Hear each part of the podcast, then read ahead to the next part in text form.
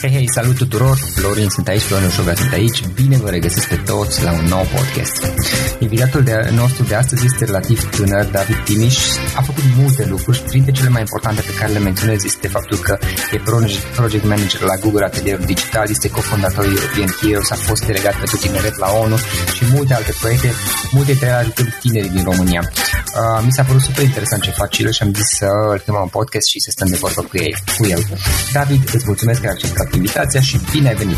Mulțumesc și eu de invitație, îmi cer uh, scuze pentru vocea mai uh, răgușită, sper că se aude ok, pe frecvența asta să zic așa. Se aude bine, se aude, e un pic mai profundă vocea, cu atât mai bine de altfel.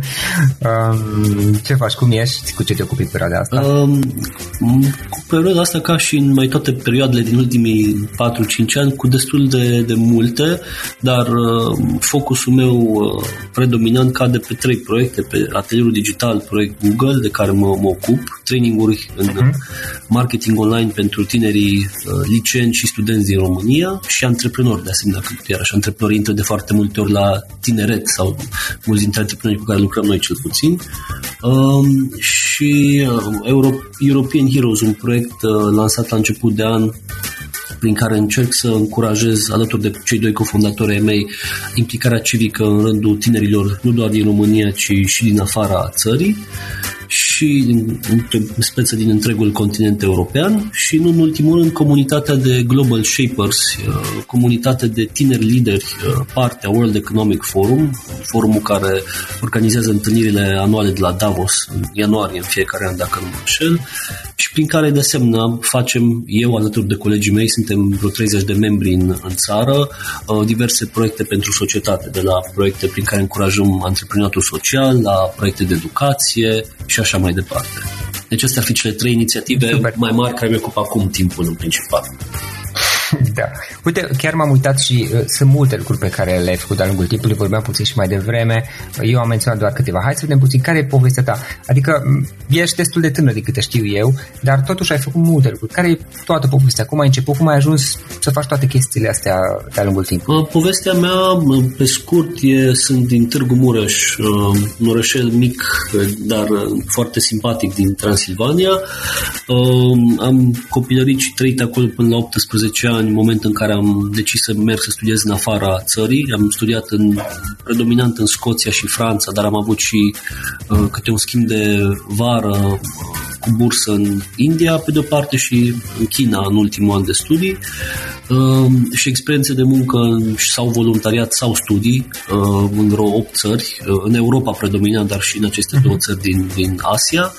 M-am întors înapoi în țară după studierea, apropo, am studiat business și management, administrarea afacerilor, limba română, uh, ca și, să zicem așa, subiect principal, însă am avut uh, minors, cum se numesc la ei, sau cumva subiecte adiacente acestui program și de istorie, arte, filozofie și limbi străine, ca să cumva completeze partea asta de uh-huh. mai, mai pragmatică de administrarea afacerilor pe care am făcut-o. Și m-am întors în țară în, acum trei ani și jumătate, dornic de a împărtăși din experiențe acumulate de-a lungul anilor în, în afara României, atât în sectorul privat unde am lucrat, am lucrat în țară la, la L'Oreal, uh, într-un fond de investiție pentru puțin timp, am fost apoi delegat la ONU, uh, am lucrat iarăși pentru perioadă scurtă în guvernul tehnocrat în Ministerul Economiei, deci am tot schimbat inclusiv în zona de private sau public sector destule roluri. Singura constantă din punctul ăsta de vedere au fost plămă rolurile de, de implicare civică pe care le-am, le-am făcut tot așa de când m-am întors în țară, dar și înainte, însă aici mă concentrez dat fiind publicul pe implicarea din România am fost membru din, uh, din diverse, sau sunt membru în diverse organizații precum Rotaract, uh, LSRS, uh, Aspire, un program de leadership pentru tineri și așa mai departe, prin care am încercat, asta a fost constant acum, în ciuda rolurilor în private sau public sector pe care am schimbat, constant a fost că am, am avut o implicare continuă în, să zicem așa, nu știu, ajut, starea tinerilor să beneficieze și ei de cât mai multe oportunități de care am beneficiat și eu și poate, nu știu, aducerea un, un, unui plus pe partea asta de mentorat și consiliere de carieră pe care mulți dintre ei, din păcate, nu o primesc la liceele sau universitățile la care studiază. Uh-huh. În general, te adre- vă adresați, te adresezi prin proiectele acestea adolescenților, uh, oamenilor puțin mai în vârstă, 20-30 de ani?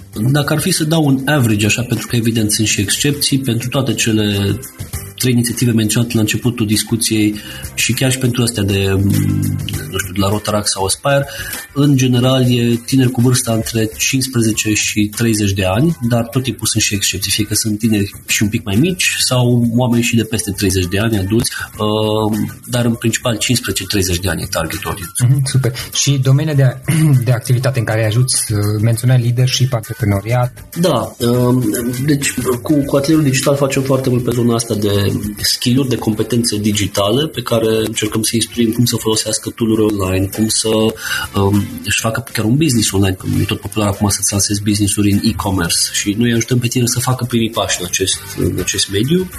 Um, cu European Heroes le arătăm exemple de bune practică de implicare civică din alte țări și încurajăm să fie și ei să adere la aceste inițiative sau să-și creeze propriile lor inițiative uh-huh. pe diverse paliere și cu Global Shapers e o paletă și mai variată pentru că acolo în multe cazuri eu sunt doar un ajutor pentru colegii mei în proiectul lor, pentru că nu comunitate care fiecare proiecte și ne ajutăm unii pe alții să le ducem la îndeplinire sau la capăt, să zic așa. Și de, area de subiecte e foarte vastă, de la mm-hmm. iarăși implicare civică, la antreprenoriat social, la egalitate de gen și așa mai departe.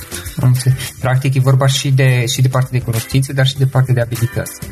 Da, eu văd că merg mână în mână astea, deci nu e o chestie doar pur teoretică, ba din contră încercăm să fie cât mai practic, axate pe competențele pe care le pot dobândi tinerii din experiențele astea. Mm-hmm. Super, ok. Cum reușești totuși să gestionezi, că ai, ai multe proiecte?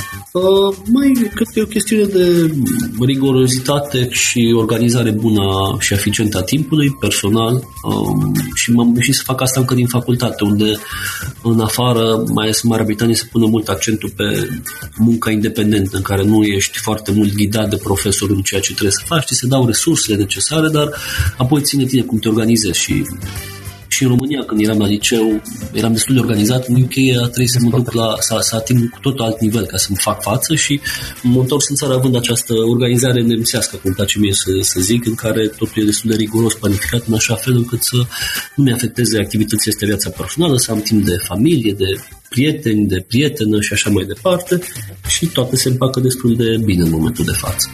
Super, super. Uh, David, acum uitându-te puțin la toate proiectele pe care ai trecut, trei lucruri, trei idei pe care le-ai notat în mod special și care ai vrea într-un fel să le dai mai departe, mai ales celor tineri. Să zicem, trei lucruri pe care le-ai învățat pe pielea ta, într-un fel, te-ar fi ajutat poate să le fi știut la început și ți-ar fi util să dai mai uh, departe celor care... greu de spus, pentru că sunt, pot fi câte trei idei pe fiecare dintre proiectele astea sau pe multe paliere.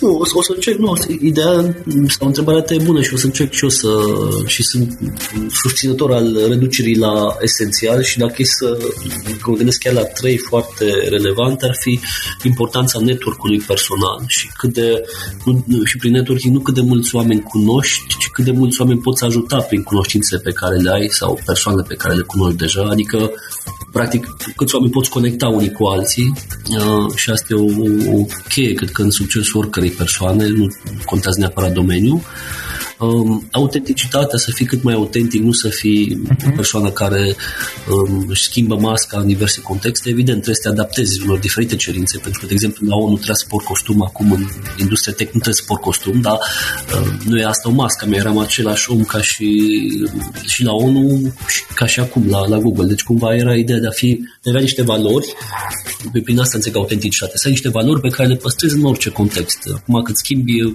exact, acum că schimbi costumul sau dress code asta e altceva, dar în general e foarte important autenticitatea.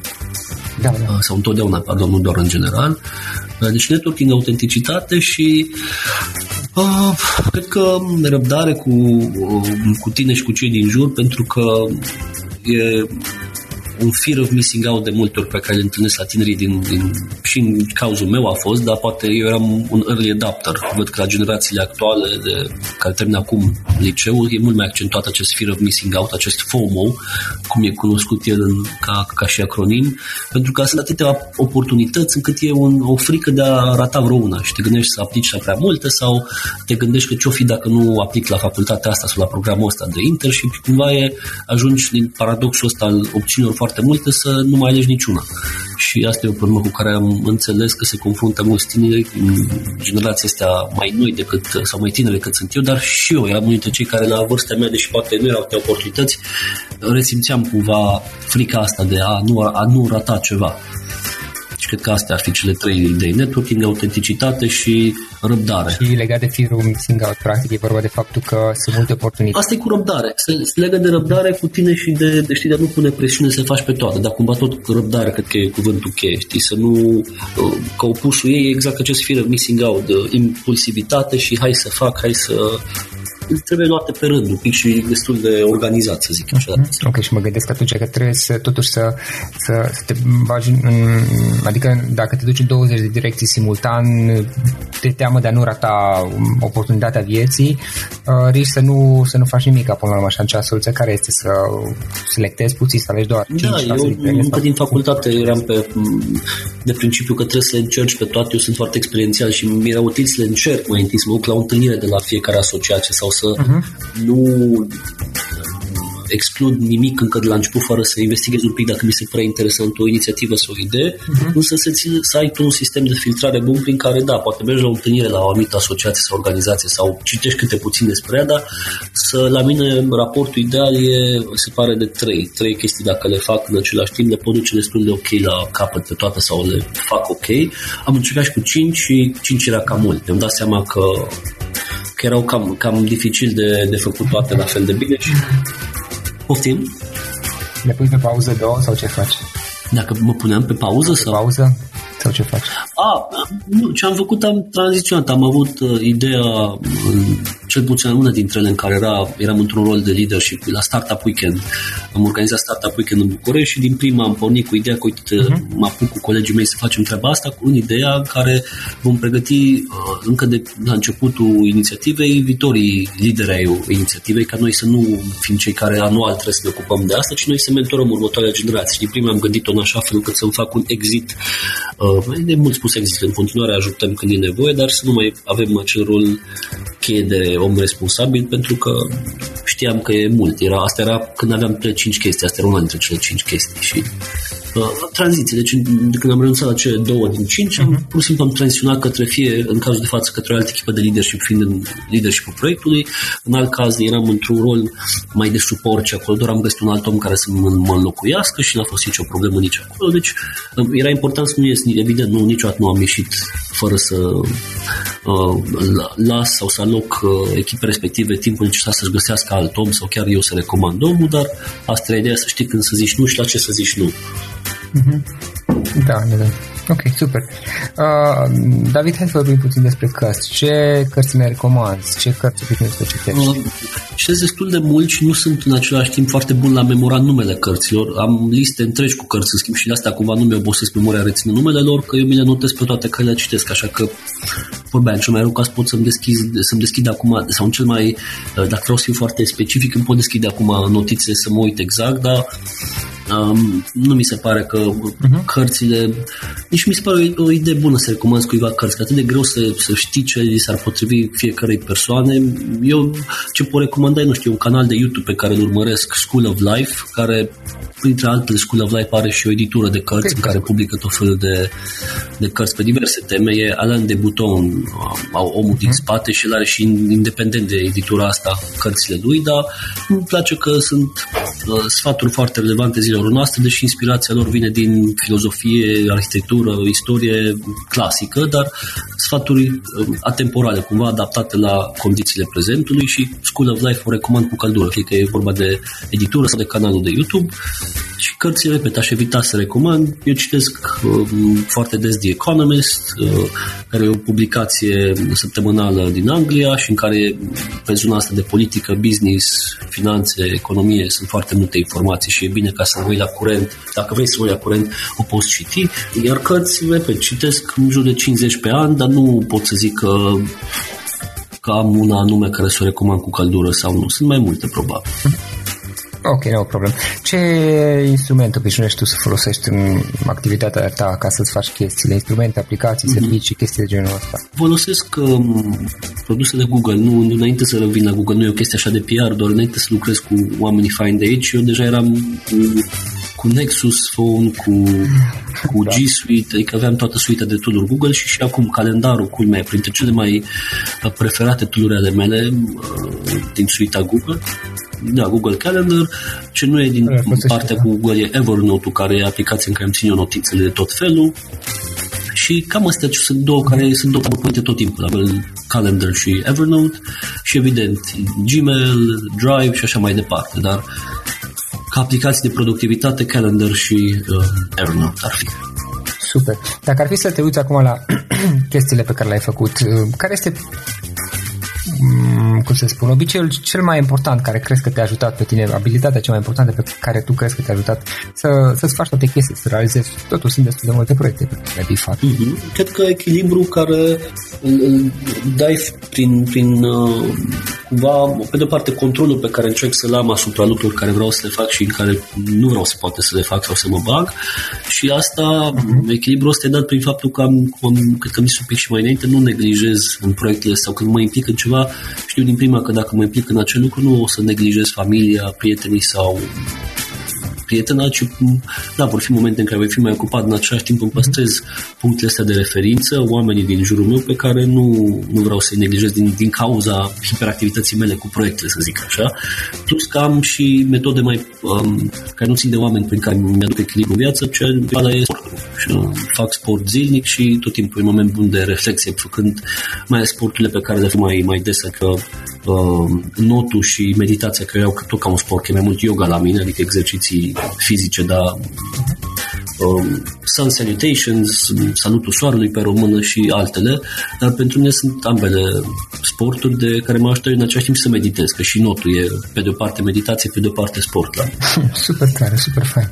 Uh, David, înainte de a pune ultima întrebare, spune celor care ne ascultă unde te pot găsi online, poate vrea cineva să contacteze, poate adrese de uh-huh. Uh, adresa de mail nu, pentru că o, o folosesc mai nou pe cea personală și pentru birou, ceea ce mi-ar fi un pic cam mult să primesc mail acolo, dar cu mare drag pe LinkedIn, David Timiș, mă găsiți pe LinkedIn, dacă folosiți, dacă nu folosiți, cu atât mai mult ar fi cazul să faceți, că e super util, că tot am zis de networking. Uh, și da, pe LinkedIn puteți scrie cu drag, pe Facebook nu, pentru că Facebook are uh, proasta regulă de a avea limită la conexiune, așa că, din păcate, păstrez conexiune cu care mă cunosc și personal și de asta nu o să dau, vă zic de pe acum, din păcate, accept la toată lumea dacă nu vă cunosc personal și prefer pe LinkedIn, unde nu este această limită, repet, stupidă de altfel pe care o are Facebook, uh, cu a limita numărul de conexiuni. Da, da. Ok, și în final, uh, David, o idee. Dacă ar fi să lași ascultătorii podcastului cu o singură idee din discuția noastră, care ar putea uh, e, Se pare că îmi, îmi testezi, uh, nu știu, capacitatea de a sintetiza mă gândesc acum dacă ar fi doar o idee, nu știu, am menționat câteva. O idee ar fi să just do it. Până la urmă, eu sunt dovada clară că nu am avut un context aparte neapărat care m-a ajutat. Evident că am avut totuși șansa să mă nasc într-o familie ok din România, dar asta nu, pe nu înseamnă că am fost ajutat neapărat de finanțe părinților și așa mai departe. Tot timpul mi-am câștigat eu uh, uh, experiențe și, și rolurile pe care le-am avut, dar, uh-huh. Doamne ferește, repet, se putea, sunt, suntem în România și din păcate trăim într-o țară în care sunt oameni care se chinuie și am avut totuși șansa să nu fiu unul dintre ei, deci am avut un context de genul ăsta, dar până una alta a fost o, pe cât de simplu pare să fie mesajul, just do it, cum spune, spun și cei de la Nike, pentru că de multe ori cel mai, greu, cel mai greu lucru e să începi. Și odată ce începi, îți dai seama fie că îți place ceva, fie că nu-ți place și îți dai seama și dacă ești capabil sau nu. Cel mai rău, cred că sentiment pe care l-am, sau l-am putea, l-aș putea trăi pentru că nu-l prea trăiesc, pentru că chiar mă țin de regula asta cu Just Do It, dacă nu încerc ceva ce mi se pare interesant. Și asta e sfatul meu, Just Do It.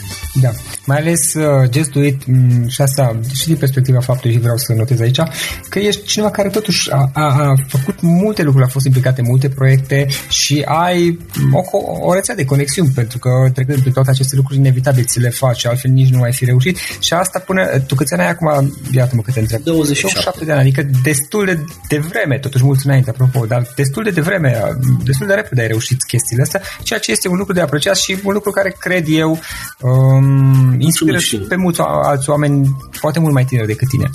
David, îți mulțumesc pentru, pentru discuție, pentru interviu și felicitări pentru tot ce ai făcut omul. Mult succes mai departe. Mersi și spor în continuare cu podcastul și cu toate.